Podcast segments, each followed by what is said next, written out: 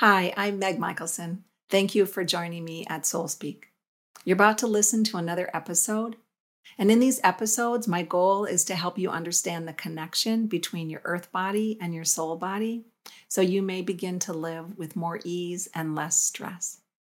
Thank you for joining me, and I really hope you enjoy this episode.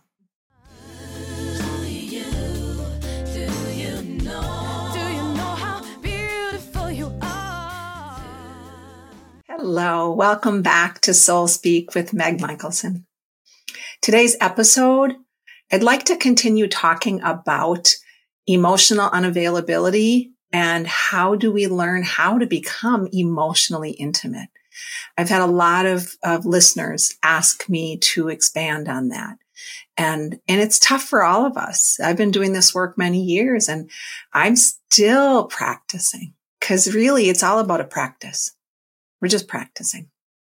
So when we have spent so many years living with emotional unavailability, how do we then transform or transfer our behaviors into emotional intimacy? It takes time, time, time, time. So a few things we can start with and and I talk about this a lot and I will in every episode probably because it is the most important thing we can do as humans is learning how to breathe. We become less reactive when we learn how to breathe.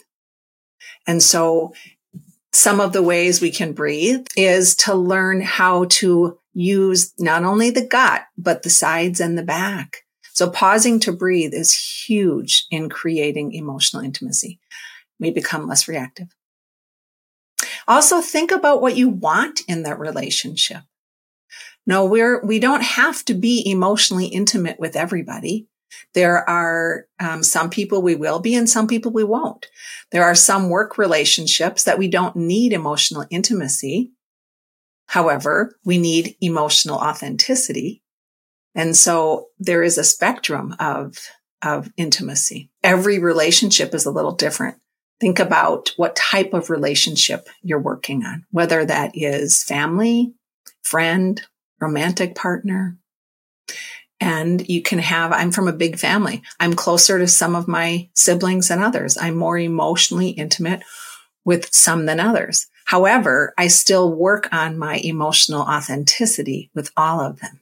Looking at each of those relationships are different.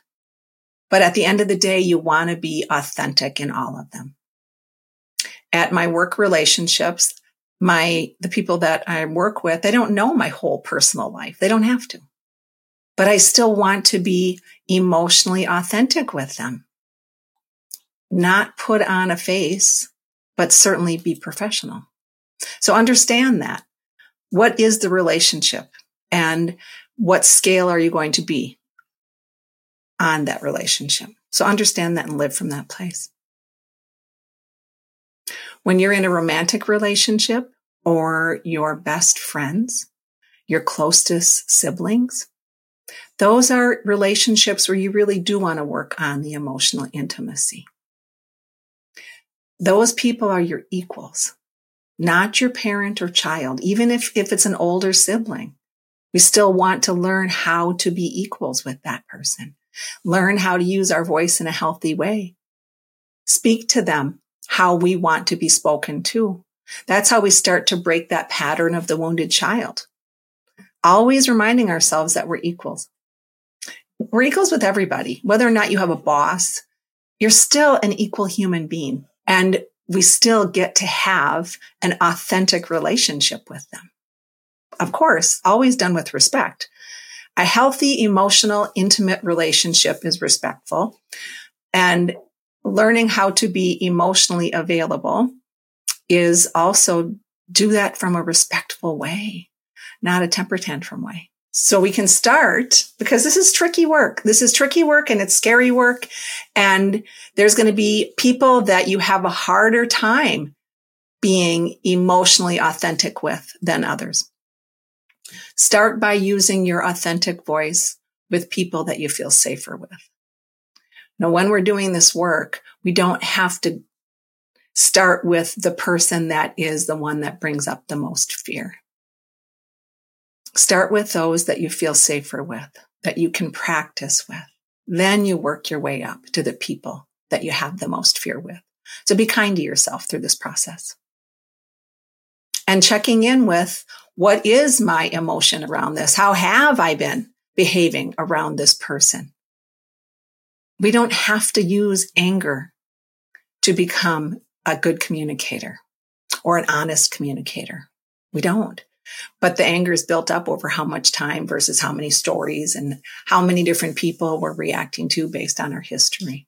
We find we're easily irritated or frustrated or angered by the actions or non-actions of another. What's setting that off within me? Where is that coming from?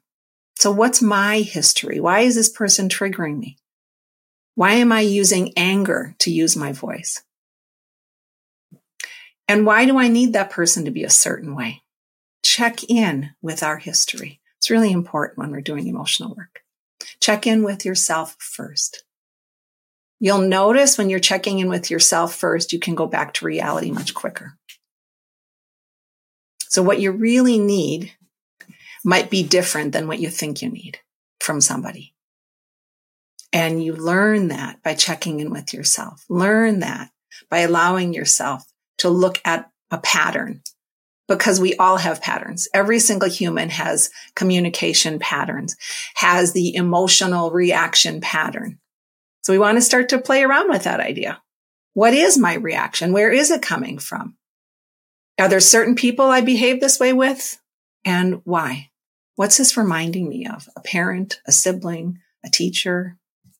Where in our, in my history did this start? Because remember, we're using anger or irritability to protect ourselves. And then that stops us from doing our true inner work. Anger and irritability are not wrong. We get to be angry sometimes. We will never, however, become healthy communicators if that's the only way we are telling the truth. That that's the only way we're asking for what we need. Well, you never blah, blah, blah, blah, blah. We want to create a healthy environment so we can have a healthy relationship. So when we're not being mindful of why we are reacting a certain way, when we are making assumptions or projecting onto another, when we think we know someone is thinking something instead of asking what they're thinking or feeling. You know, that's a, that's an assumption.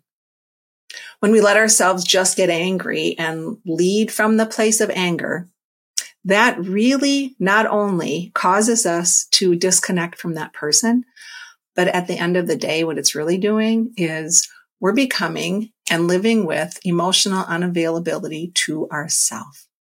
First and foremost to ourself, because we're letting ourselves be led by the old stories, the old patterns. One of my clients has been having, a newer client has been having a really hard time with her husband.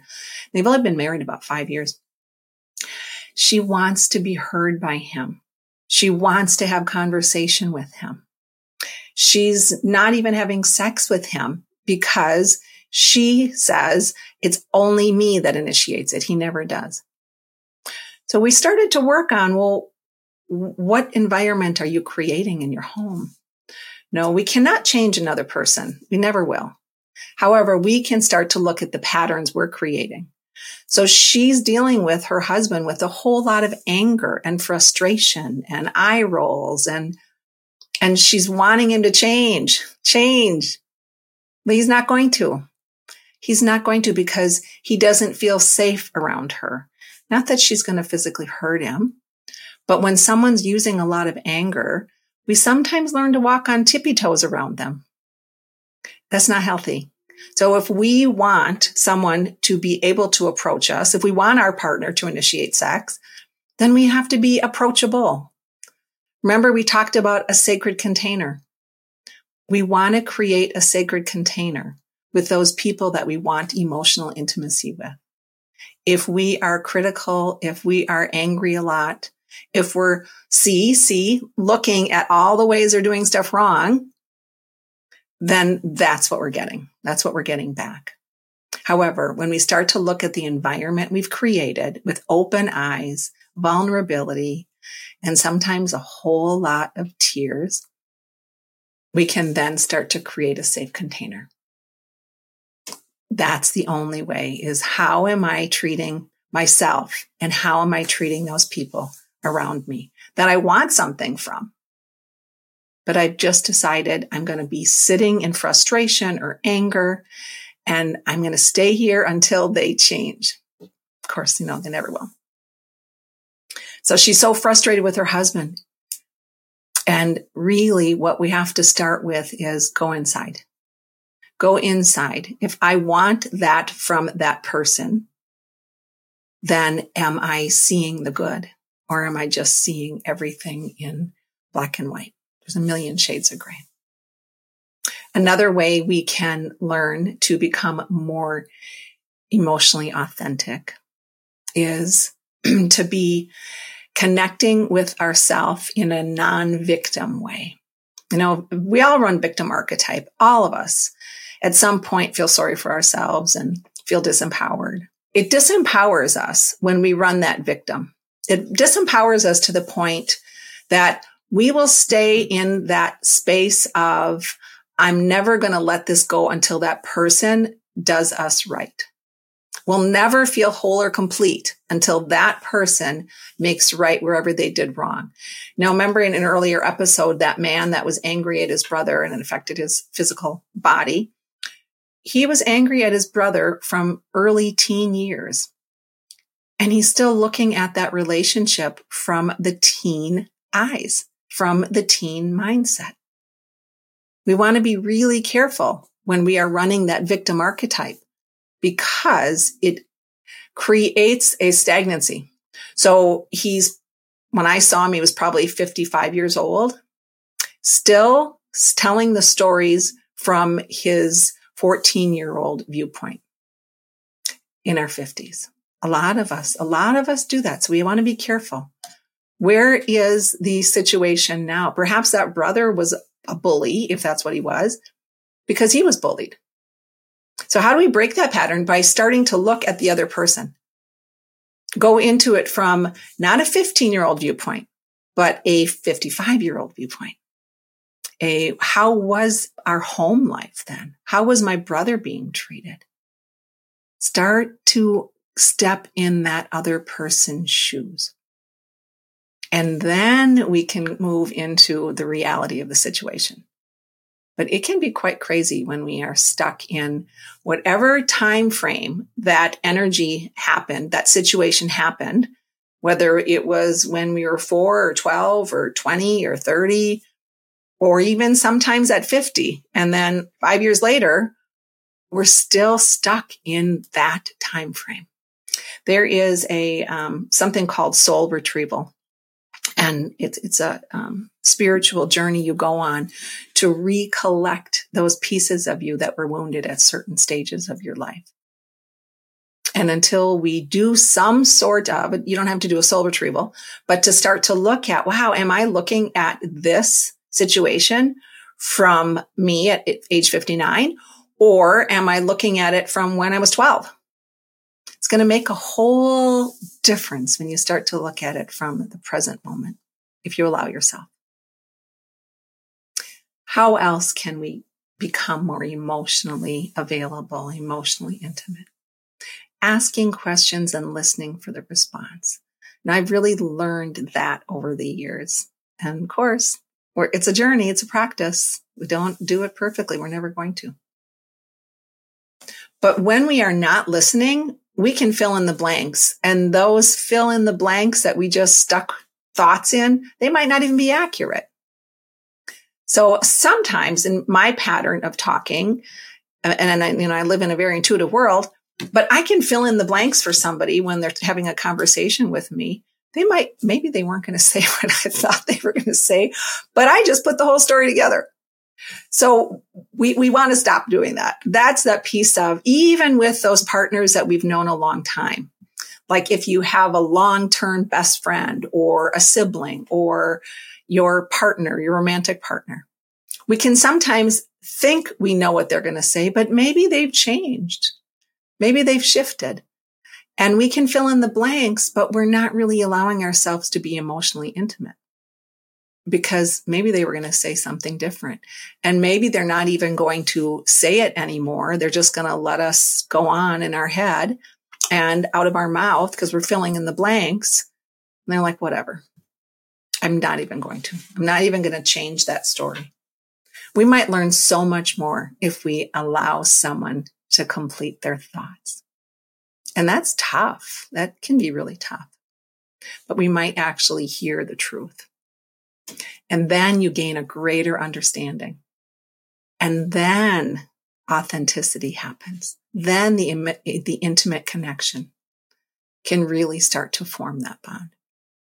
And you can even take it a step further and reflect back what you think you heard. Healthy communication does take a little extra time, a few extra minutes, right? However, it's really worth it because this is a lifelong practice. The more we practice, the less time it takes over time and it becomes easier and easier because we're creating a new pathway. And while you're doing this work, remember that there are always going to be risks involved. Every relationship grows from trial and error. We might want things a certain way. However, we are living from a different perspective, possibly historically. And in order to live in the present day, it involves being present. That's risky because each of us has wounding regardless of our age. And we can be stuck in that lens instead of taking the risk and hearing what's going on in our own mind, in our own heart, and then hearing what's going on with another. I got a text recently from one of my clients. I've worked with her for quite a few years and quite a few years because it takes a while for change to happen. A good, healthy change. It's not overnight. We might get the aha overnight, but then the practice takes a while. And so in order for us to do that, we have to take the risks. So she texted me to thank me because she said she is really learning how to use her voice, learning how to use her voice. And I'm really honored to walk the journey with her because when we work with people that want to do the work, it creates a, it's a lot of vulnerability. She's taken a lot of risks because she's doing the work. I'm not. I'm just giving her the, the tools. She's doing the work, practicing using her voice. And it's been scary and it's been multiple years, but she's taken those risky steps and she is now feeling so much more freedom. It's really hard on our throat. It's really hard on our jaw, our neck, our heart to use anger or hold in but it's also hard on our body when we are taking the risks. We might get the heart palpitations. We might feel all of this stuck. And then we move through it anyway. When you feel the tightness in your chest or in your gut because you're going to be taking a communication risk, let yourself soften. The more we let ourselves breathe and soften, the easier it is to take those risks. It's really hard to be emotionally connected to somebody when we're tight all over. That's why sitting, holding someone's hand to have a conversation or touching their arm in a kind, gentle way, that helps us connect more in a gentle, kind, soft, authentic way. But just remember walking through this fire to become emotionally vulnerable, emotionally authentic in a healthy way it's scary and it's, you're walking through the fire, right through that fire and you will get burned. This isn't going to be perfect, but it is worth the effort and burns heal and our ego heals. We'll never get there until we take the risks. How do we do that? How do we take the risks? We start to listen. Like I said before, listen with our ears, but also listen with our eyes Use those five senses. Listen with your gut. Use your intuition. Our gut never lies. Our mind does. Our thoughts can go all over the place and bring up stuff that's not true. Our perception of what we thought was the truth. But we can listen with our gut too. and our gut will say if something's off or not. Check in with that gut. The mind can take us down lots of rabbit holes and stories and untruths, but the gut knows.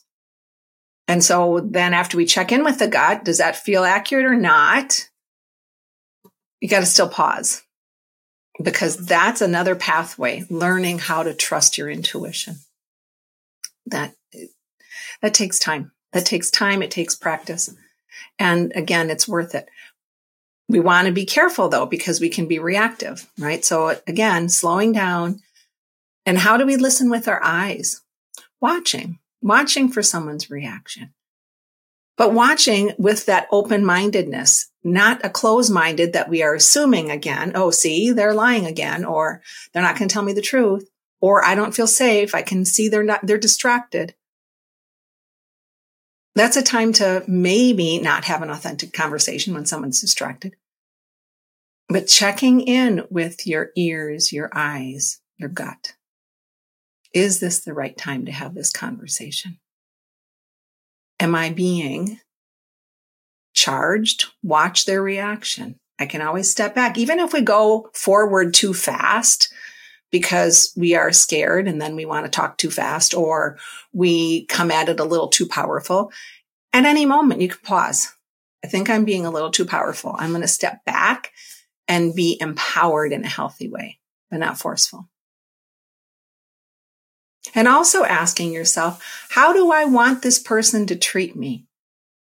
You know, we can become so much healthier with our intimate patterns if we recognize how do I want to be treated? Not focusing on how I'm not treated, but perhaps focusing on how I want to be treated.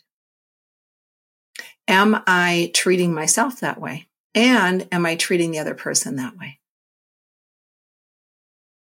And that again takes time. It takes time to understand what do I want? We can tell someone all the time all the things we don't want. But are we telling them what we do want, giving them examples? How do you want to have, like, the, I'm going to go back to that woman that's been married five years and she's telling her husband, I don't want this. I don't want that. I want this. I don't want that. But she's coming at it from such a forceful way, but she wants to be treated differently than that. She wants him to treat her different. Yet she's not treating him the same way. And she's not even treating herself the same way. So are you treating yourself how you want to be treated? Are you treating the other person how you want them to treat you? You know, we get so stuck on wanting them to change again, but the change is never going to happen until we start to change the pattern within ourselves and then with that other person. Also, always keeping in mind, regardless of the outcome, you're going to be okay. We're always okay. We want to be careful that we're not letting one person take us down. Because there's never a relationship that can break us unless we let it, unless we've given too much power to that relationship. So as you become more emotionally intimate, emotionally available, that person might not grow with you. They might not. Oftentimes, when we change, our circle changes. And we're going to be okay. One of the clients I've worked with a while, her husband is very emotionally unavailable. And she wants that emotional intimacy with him. However, she's, she's, however, she's not allowing herself to be emotionally intimate with him either. And so now she's deciding, do I want to stay in this relationship or not? I'm going to keep working on my emotional intimacy with myself, which is what she's doing. And then I'll work on it with him, which is her next step if she chooses, but he might not change. And then what? So we might not get the outcome we want. We want to be open minded about that. If we have healthy relationships with more than one person, if we have a good support system, it's much easier to live our life. It's much easier to be emotionally intimate because we have people we can speak with. When we have a full life and we have healthy relationships in multiple areas, it's easier when we have to let go of one, whether that's work. You No, you might have to leave your job or that's a romantic partner or it's friends. Otherwise, that issue or that person or that pain becomes too great and we can hyper focus on it. So remember, when we fill our lives with more than one person, more than one friend, because yes, it's wonderful to have a best friend that you can tell lots of things to. However, you want to have more than one friend. You want to have more than one person that you're emotionally intimate with because that person might not always be available. That person might leave Earth. So we want to create more. It's too much for one person. And we also want to have passions and other things that we're doing in our life.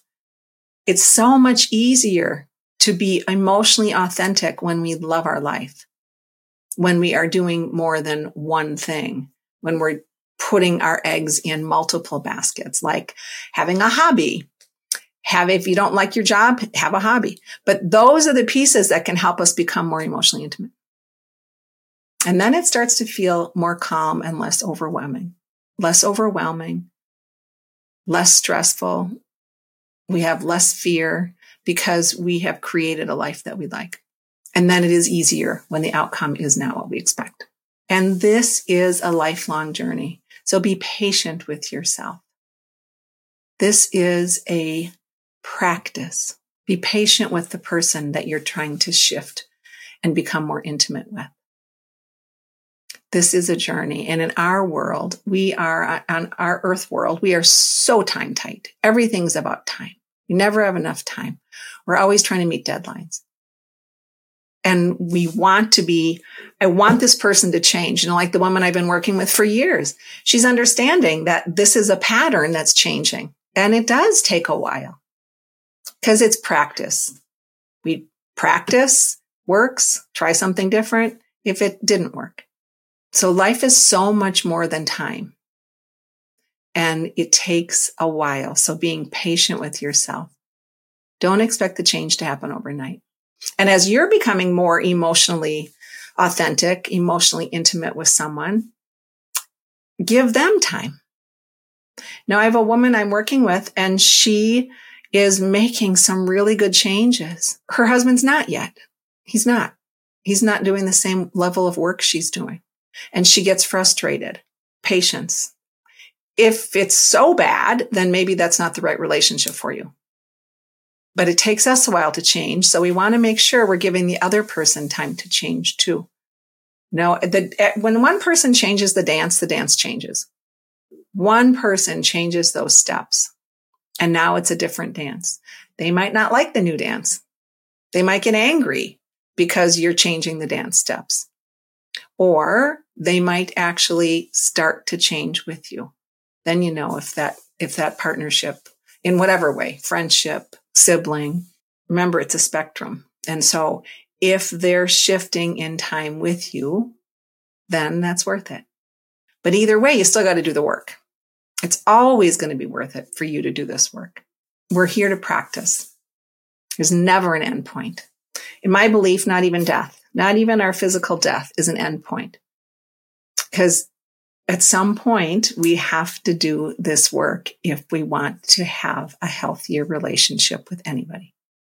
There's a couple books that I've read over the years that I wanted to recommend today because we don't always realize when we are communicating in an unhealthy way, in a forceful way, um, in a violent way. You know, violent can be, doesn't have to be screaming. Doesn't have to be name calling. We can we can be verbally vomiting. We can be um, too angry and demanding. And that's a violent way to communicate. There's a book called nonviolent communication by marshall rosenberg. Highly recommend it. It helps you see where you are being too forceful or when someone is being too forceful with you so it's it's good tools and then another book that i really love is called the dance of anger by Harriet Lerner. It's an older book.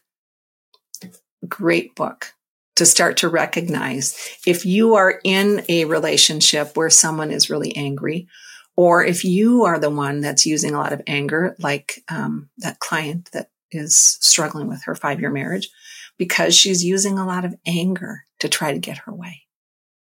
And all that's doing is creating, is creating more fear. Now her husband is not really wanting to speak with her on an emotional, intimate level because he might be criticized or attacked. So those books I have found have been very helpful in my own life, but also in the lives of many, many other people. This next phase, if you're doing any of this emotional vulnerability work to get much more authentic, to have authentic conversations, to learn to live in a kinder, softer, unconditional love kind of way, it's also tricky on our physical body. So give yourself breaks. Take a bath, go on walks, drink lots of water. Whenever we're doing emotional work, it, it can be very hard on our physical body too. The goal though is you'll find that you have less physical pain. Our physical pain, remember, our body is always talking to us. So when we have physical pain in a body part, check in with that part. What is the body trying to tell me? And as you then change that pattern, you'll notice a shift in the physical body as well. I'm Meg Michaelson, and it's been always an honor to speak with you. I look forward to speaking to you next week. And if you're willing, practice non reaction this week with healthy breath to yourself and others. Have a beautiful week, and, and I'll see you next Wednesday. Hey, listeners, thanks again for joining me. If you want to learn more about me, services I offer, who I am, please check out my website, megmichaelson.com. Also, there you can join my newsletter. I do a the best job I can to send it out monthly, no guarantees. Follow me on Instagram and YouTube. Thanks again for coming. I'll see you next time.